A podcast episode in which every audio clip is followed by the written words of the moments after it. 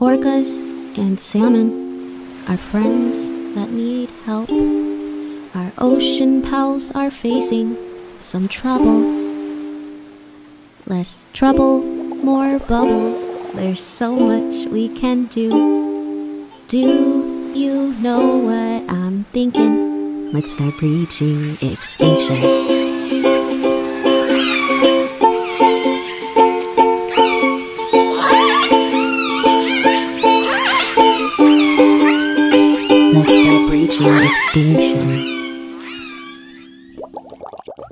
Hello everybody and welcome back to the Breaching Extinction podcast. I hope you guys had a wonderful week.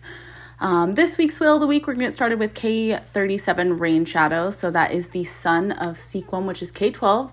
Um, K thirty-seven was born in two thousand four and has two sisters, one older, one younger, and then one nephew named Tika that was born in two thousand one.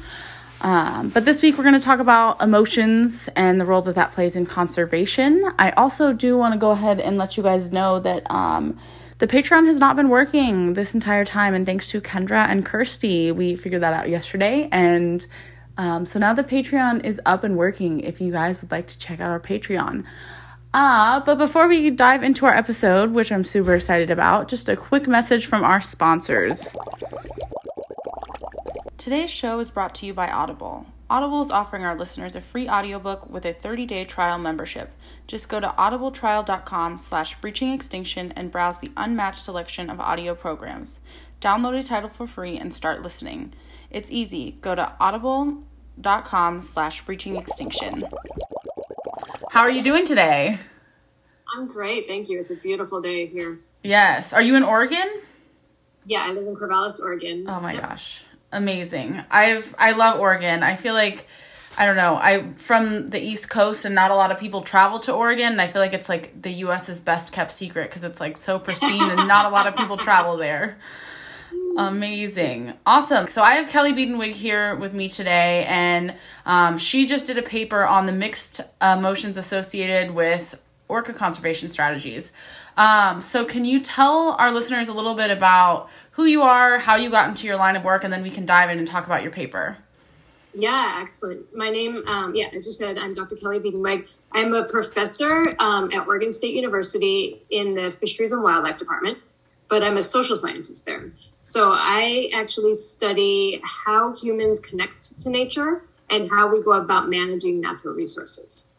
Um, so yeah, so I, I, I did have a pretty niche place in these types of conversations, you know, mm-hmm. thinking of not that many scientists out there think about this role, but it's really this, um, that this, this type of research that informs how we develop policy and why people are reacting to the policies that we develop. Yeah. And I think that that's super vital. And I think in the scientific community, or at least like, you know, when we're in school, we're taught like not to anthropomorphize animals and keep our emotions out of science and all these other things. But in the real world, that's not how it works. And that's not what the public is taught. And so having that mindset, I think, limits us. So when I, um, someone over at NOAA sent me this paper. And so when I got it, I was so excited to see it because I was like, oh my gosh, like we need this. Um, so tell us about your paper and what motivated you to um, research this. Yeah, so the motivation, I work with the Puget Sound Partnership, which is a state agency that is tasked with coordinating the recovery of Puget Sound. Um, and I work with them in all kinds of ways to think about how to better integrate social science and social perspectives in their strategies for ecosystem recovery.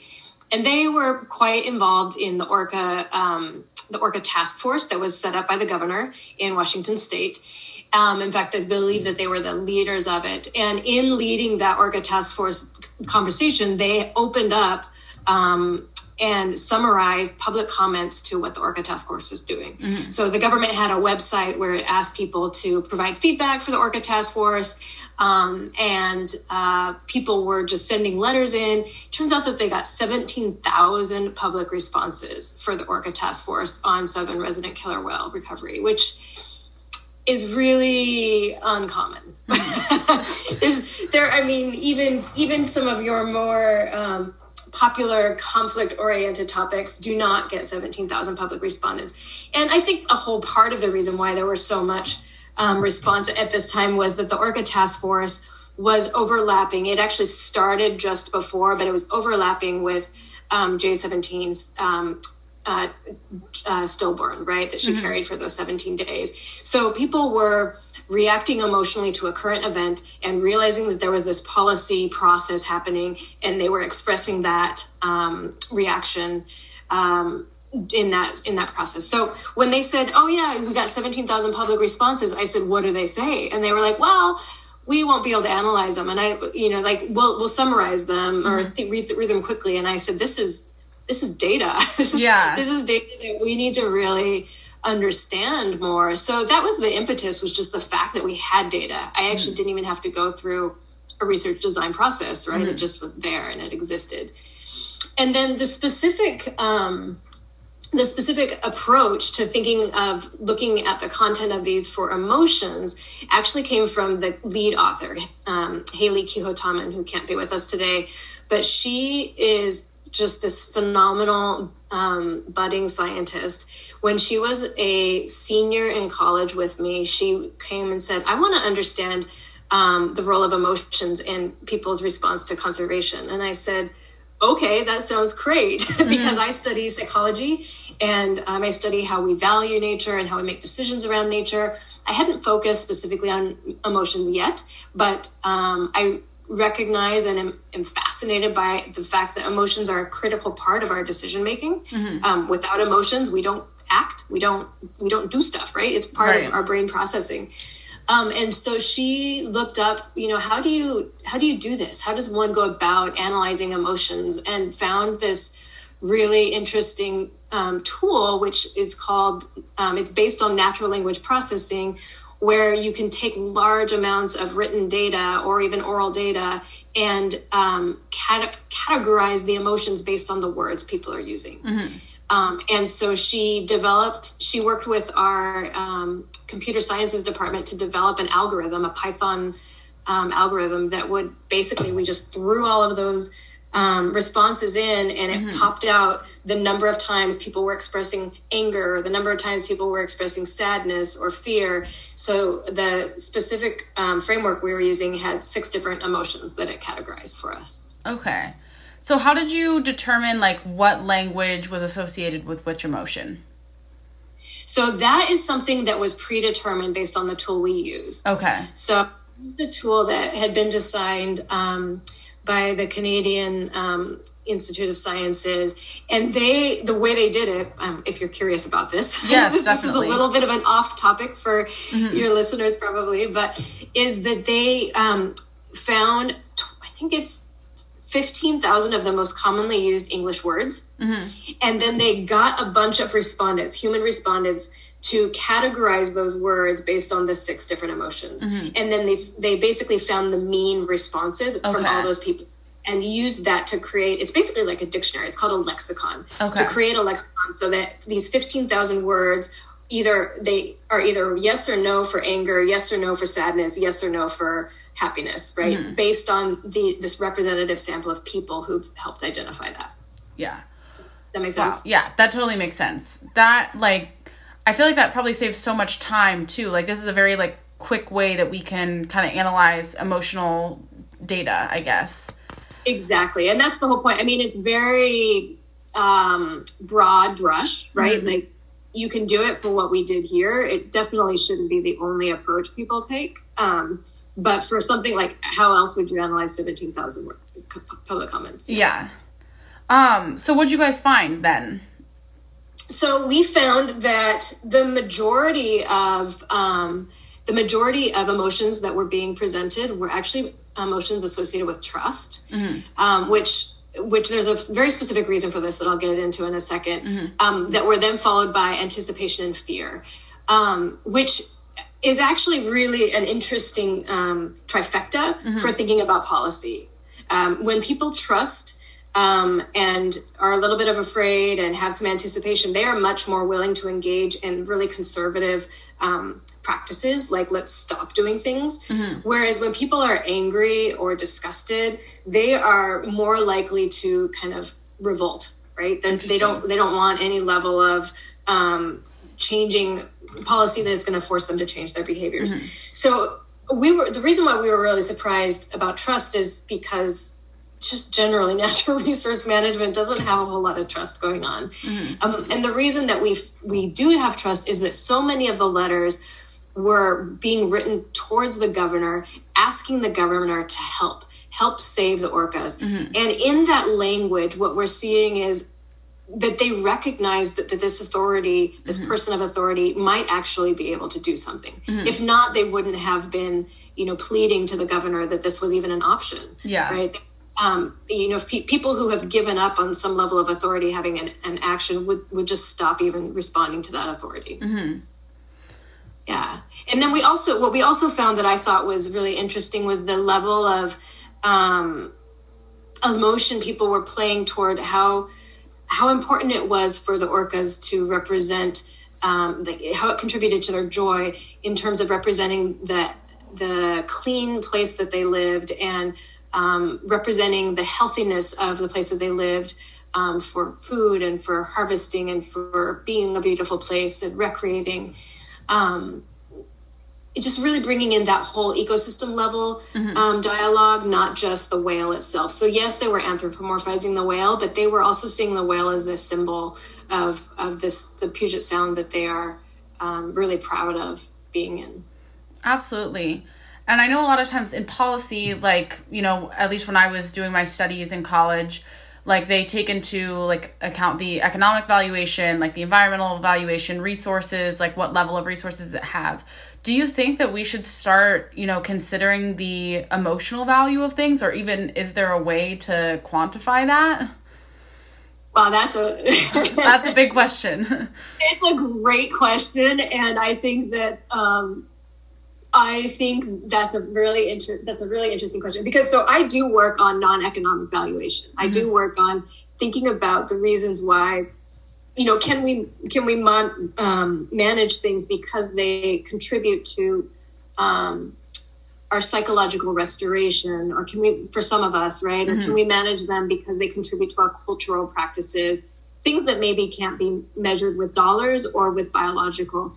Um, I guess I've never really thought of emotion as as a way to, as another valuation to manage. For, and I think we would get ourselves into some sticky territory, because then then it's like, which emotion do you prioritize? And we never want to say that negative versus positive emotion is better. Actually, both both kinds of emotions are critical for moving us forward. So I don't I don't know that I would say we we manage for emotion, but I would say that emotion informs how effective our management is going to be. Mm-hmm. Um, like the, the, if we're choosing a certain kind of a strategy, but these are the dominant and they don't match where people are emotionally, then they're probably going to fall flat on their face. Mm-hmm. Um, I also think while this is a public survey, I actually really believe that managers themselves need to check their own emotions and think about what emotions they're coming from as they develop their, um, their strategies and their tools. And Not, and these aren't just scientists, but policymakers. And I know, like you said, we were trained to be objective, right? But that doesn't exist. No. Right? Whenever we make natural resource policy, we're coming from an emotional place as well. And so I also, I just think this conversation of emotion, we just need to bring it back into our dialogue and not have it be um, something we don't, we don't consider. Yeah. It's, I have a quote in front of me from your paper, and it says, in fact, some studies have found that the effect of emotions are a better predictor for a final decision, including policy support, um, than more common studies that measure the influence of social values. And I think that that's really interesting. And I think you're completely right that our policymakers and our other people have to make, um, they have to check their emotions. And, you know, whenever I think about what it would be like to be a policymaker, I'm like, you know, that's a difficult spot to be in, because you have so many different facets that you have to think about and so many people that you're trying to please. And I kind of think that shame probably plays a huge role in why people do or don't do things. Mm, yeah, um, and fear. And fear. Yeah, that as well. And, you know, for them, it's like, there's so many layers. It's like, it's your livelihood. It's like what you've built your career on, your name on. So like there's ego playing a role as well. But I think you're totally right. And I, you know, definitely have to check my emotions too. Like, for example, when, you know, all the policies came out about the whale watching um, regulations for the southern residents, Um, I was really upset because I felt like the science backed the regulations and I didn't see my community backing the science. And I found that very upsetting. And I needed to communicate that to my community of why we need to listen to science, but had to, I recorded an episode about it, but had to re-record because my emotions got in the way the first time I tried to record it. So I completely know what you're talking about when you say we have to check our emotions, because it does play a role realistically. I think being aware of it definitely helps us. Yeah. I'm curious, why, what did you feel like you had to re-record? Why did you have to redo it? Um, just because I, like, I know that shame is not an effective tool for getting people to change. And I felt that the tone that I had used in the original episode, because I was so upset with the fact that I felt like the whale watching community was not listening to the scientists, but they listen to scientists when it comes to salmon and all these other things. Um, I felt like I was kind of othering them as opposed to like standing with them and being like, hey, I see that this is hard. I also love the whales. I want to watch the whales, but I want them here for a long time. So I think we all need to just back off. Just so the southern residents, of course, not all whale watching, and it, it, you know, it's different in every area. Um, mm-hmm. But I just like didn't think that me being angry was going to be, um, wasn't going to get anybody to listen, I don't think. Mm-hmm, mm-hmm.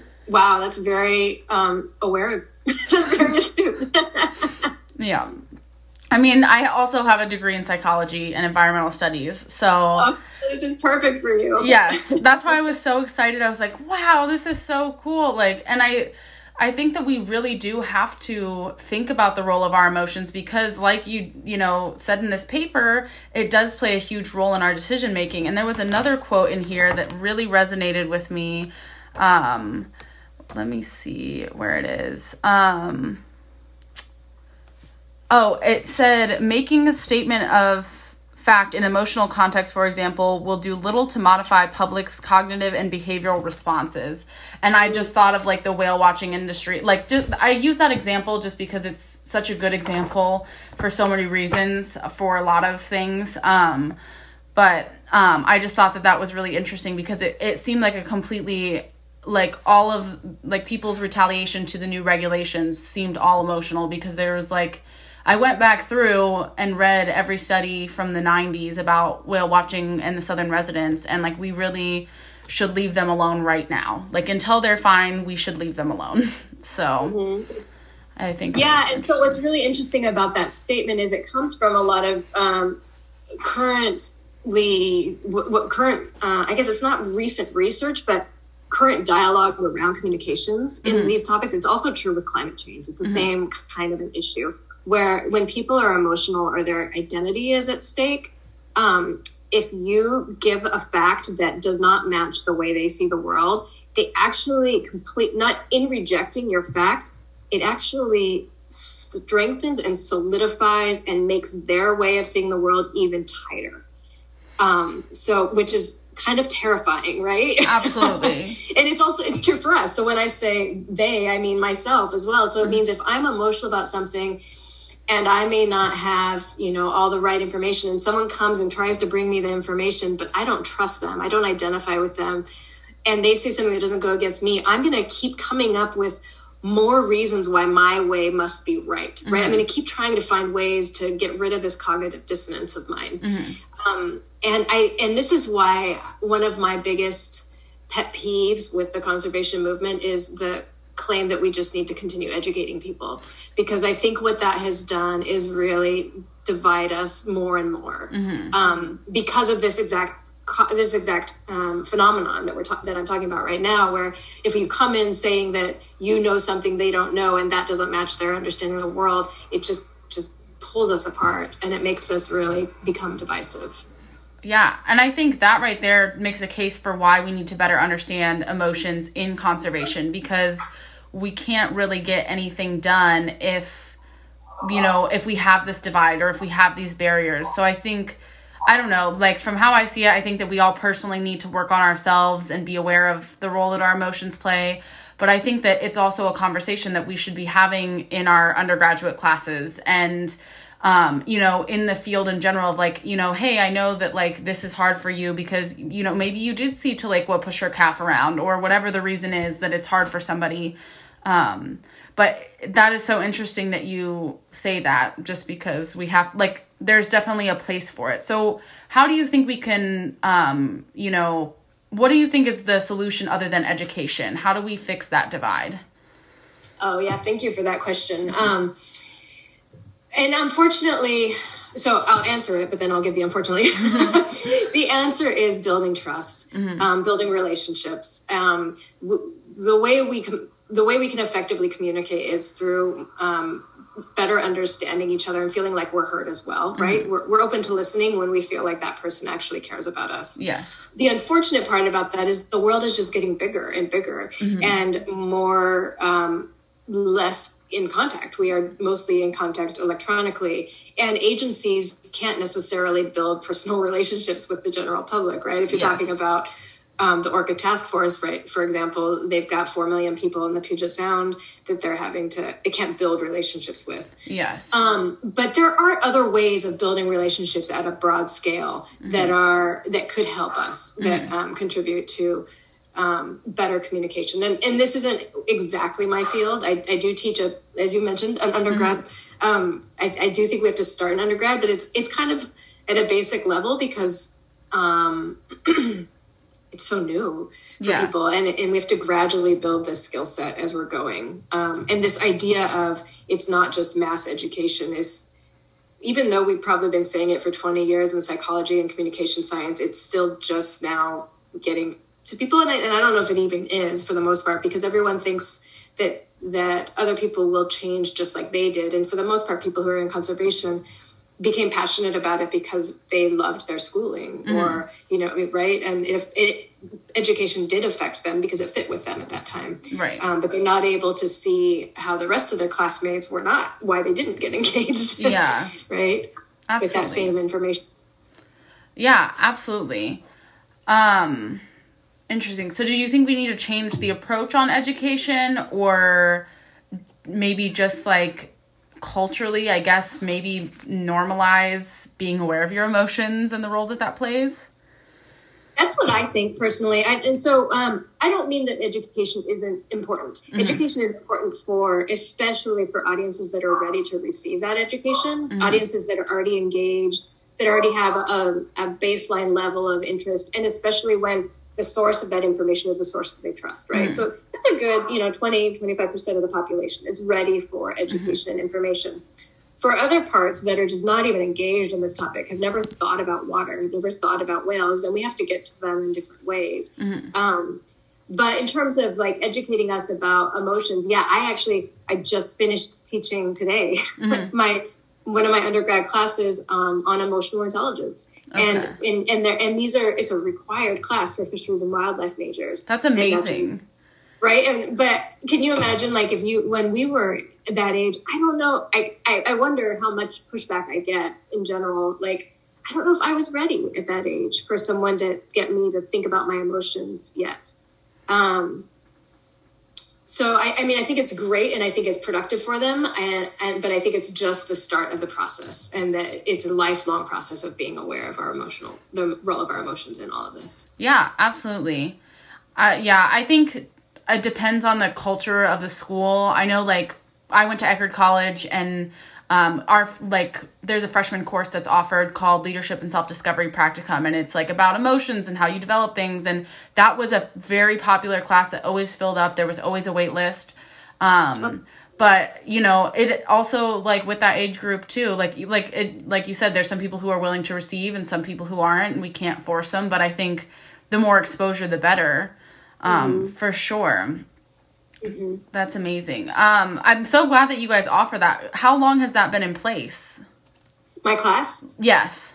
Um, I developed it when I first got here. Mm-hmm. So um, it's been there for like four years now. Okay. And that's a requirement for everybody in that program? Mm-hmm. That's awesome. All Fish and Wildlife majors take it. Yeah. So what is kind of the curriculum? What do you guys talk about?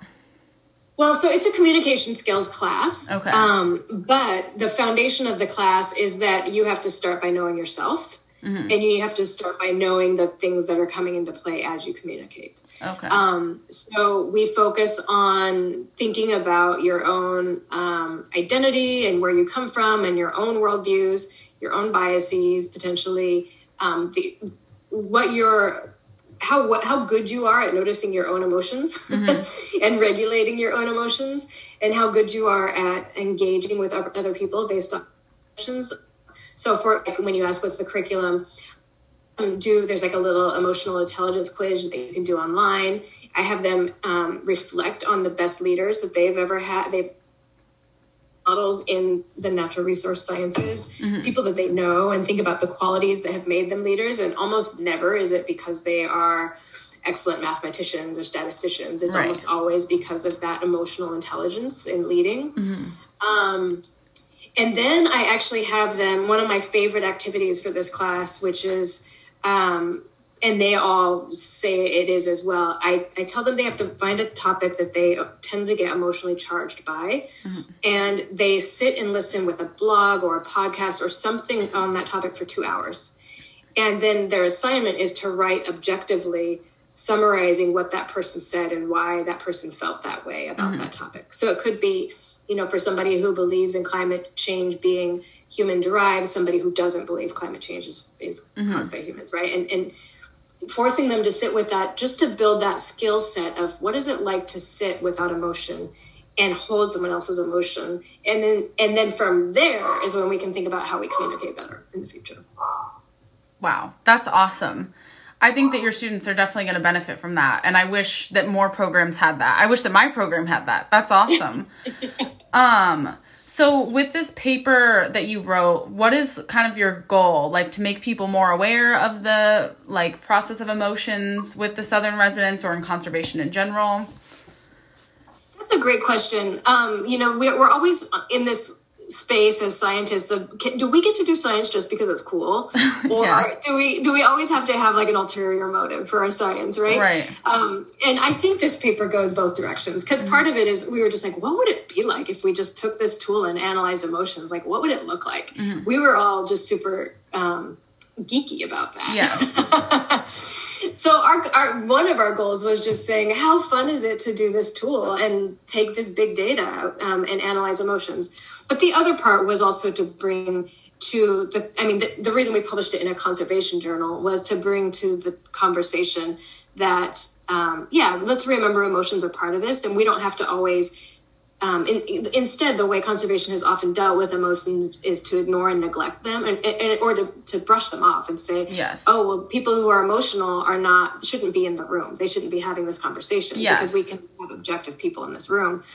And I think, as psychologists, we realize that doesn't make any sense. Right. Um, and so I want to bring that back to, no, look, emotions are real. And, and not only are they real, but there's some productivity from analyzing them. Like they actually might help us think through our policy options here. Yeah, absolutely. I completely agree with you on that. And I think, I mean, that's one of the things that I've kind of criticized about the science field before, is that like, we totally are like, you have to be objective. And I think when you're collecting and processing data, yes, but like your response to that, like you can have an emotional response as long as you don't let it affect like the work that you're producing, you know? And it's also like when we repress our emotions, that doesn't do anyone any good ever. So um, yeah, I, I totally agree with you. And I've seen that, like if you, like you just shouldn't be in the room if you have that Um, response, which like as humans, like, I mean, biologically, we know that we need emotions. So like, I feel like biologists should understand that. Right. Yeah. Right. Right. Well, and, and it's also just, so one, a hundred percent agree with you, but it's also just not even the reality. Like when we have these public forums, the people in the forums are the most emotional ones, and they do have the biggest impact on policy. Yeah. So it's, it's even totally misrepresentative of how this works to begin with, to say that only objective people are in the room, because that's not true. Yeah. Right. It's not true. And then it keeps people out of, you know, I think there's a lot of people I've noticed, like the amount of people that I've had on the podcast or, or talked to in general, they're like, I can't be like an orca advocate, or I'm not a good enough like orca conservationist. And I'm like, if you write like one letter to a representative, you're a good enough conservationist. But so many people are intimidated by getting involved because that somebody has said that they're either too emotional or that science is too hard for them to understand. And I oh, think wow. that like we don't like the scientific community doesn't benefit from that. The animals don't benefit from that. You know, I think more voices at the table is never a bad thing, you know? You know, you said that some people, when they have like anger, they have a certain reaction versus when they have like disgust, there's a different reaction or a, a different mode of, of action that they take. Do we see that like there's one emotion that seems to be more effective than others when either communicating with politicians and or taking actions? Does that make sense? Sorry, it's like a hard question. No, it's fine. Well, and so the one thing that I do want to to also make sure I'm not being too um, didactic on is that it's it is also still hard to predict the behavioral response of an emotion. Right. So there is still variation. Like we can all feel anger and express it differently. Um, mm. So that's one thing I just want to be careful that I'm not making a statement right. that's overly um, general. But but there tends to be in our culture, in this in in our um, Northern Pacific Northwest culture, especially, mm-hmm. um, there tends to be more common um, reactions or behaviors of the response. And I guess I do think that trust is a pretty important one. Mm-hmm. Um, I do think that acknowledgement of trust, um, and, and some people argue that trust is a cognition and not a behavior. And this is um, psychologists. Mm-hmm. Um, you know, this is just going on one way of measuring um, emotions. But I, just the idea of trust comes from the idea of your willingness to accept um the potential for danger, your willingness to accept the help from someone else, yes. that, that emotional part of trust, mm-hmm. I think is pretty critical in working with, um, with policymakers. Yeah. Probably um, on their side of things too. If they feel trusted and you have faith in them, they're going to feel better than if you just shame them. Exactly. Right. Yeah. Fear and anger just tend to be close, like, closing things like not mm-hmm. and so basically in general they're gonna it, they're not gonna work so well for any sort of communication or mm-hmm. coordinate collaboration or you know recipro- reciprocity right mm-hmm. um for the most part those two can't don't do as well. Yeah, that makes sense. Um so are you guys planning to do more studies like this in the future? Because I feel like this is definitely like a very good like baseline, gives us some information on this in general, um, but should we look for more like papers from you guys, more studies? That's a great question.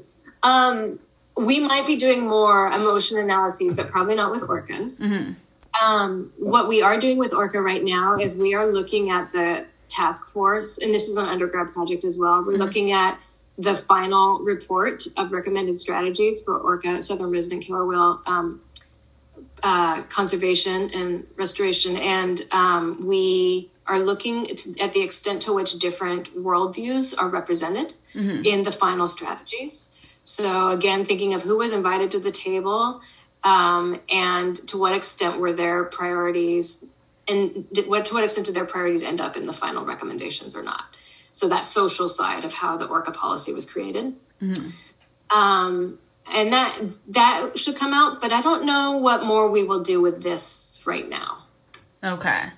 Well, this is definitely great, and I think that this is so interesting. I posted like a little picture of the abstract on um, like our Instagram stories, and I had like probably like thirty people responding asking for the link to the article. Like, so I think okay. this is like interesting to a lot of people, so I sent it out to them. Um, but I think that this is so necessary too, because it definitely plays a role, and it's good to have this on the table because it hasn't, I mean, it's not that it hasn't been on the table, but we've pushed it off the table before. Um, are there any like final thoughts that you have or things that you would want our listeners to know?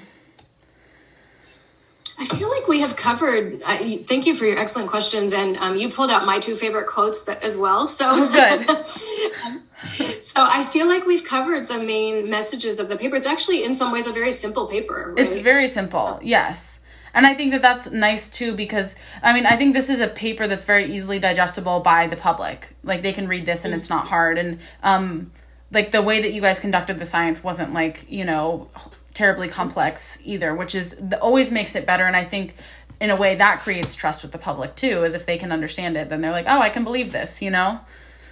Mm-hmm. So yeah. Yep. That's important. Um, I do, I don't know how much time you've spent with the whales, but a question that I ask everybody that comes on the podcast is what can we learn from the whales? Um, So I um I I did live in the Puget Sound for several years, and mm-hmm. I lived on Vashon Island. Um, and so what, just to answer your question of how mm-hmm. fre- I got to see them somewhat frequently in commuting to um, the mainland. But what can we learn from the whales? I, the first word that comes to me is longevity. And I guess when I think of longevity as resilience, mm-hmm. um, yeah, I guess, I guess resilience, but in, in lots of different ways. Mm-hmm. Um, yeah. yeah. I don't know if it's specific. Yeah, no, they're definitely resilient. I mean, there's whales alive today that lived through the capture era and like the, when the government had bounties out on them, and now they're like starving, and they're, the whale watching industry was way worse than it used, or way worse way back then. So they've lived through a lot. They're definitely resilient. Yeah. And they keep yeah. fighting. Um, excellent. Well, thank you so much for coming on here. This was awesome. And I'll post, post the link to this um, article like in our bio so that people can access it too. Um, but thank you. Thank you. Thanks so much for joining us, guys. I've linked the article to the description of this episode. Um, and please go check out our website, social media page, all that stuff. And now our Patreon that apparently works, thanks to Kendra and Kirsty. Um, but yes, thank you guys so much and have a great week.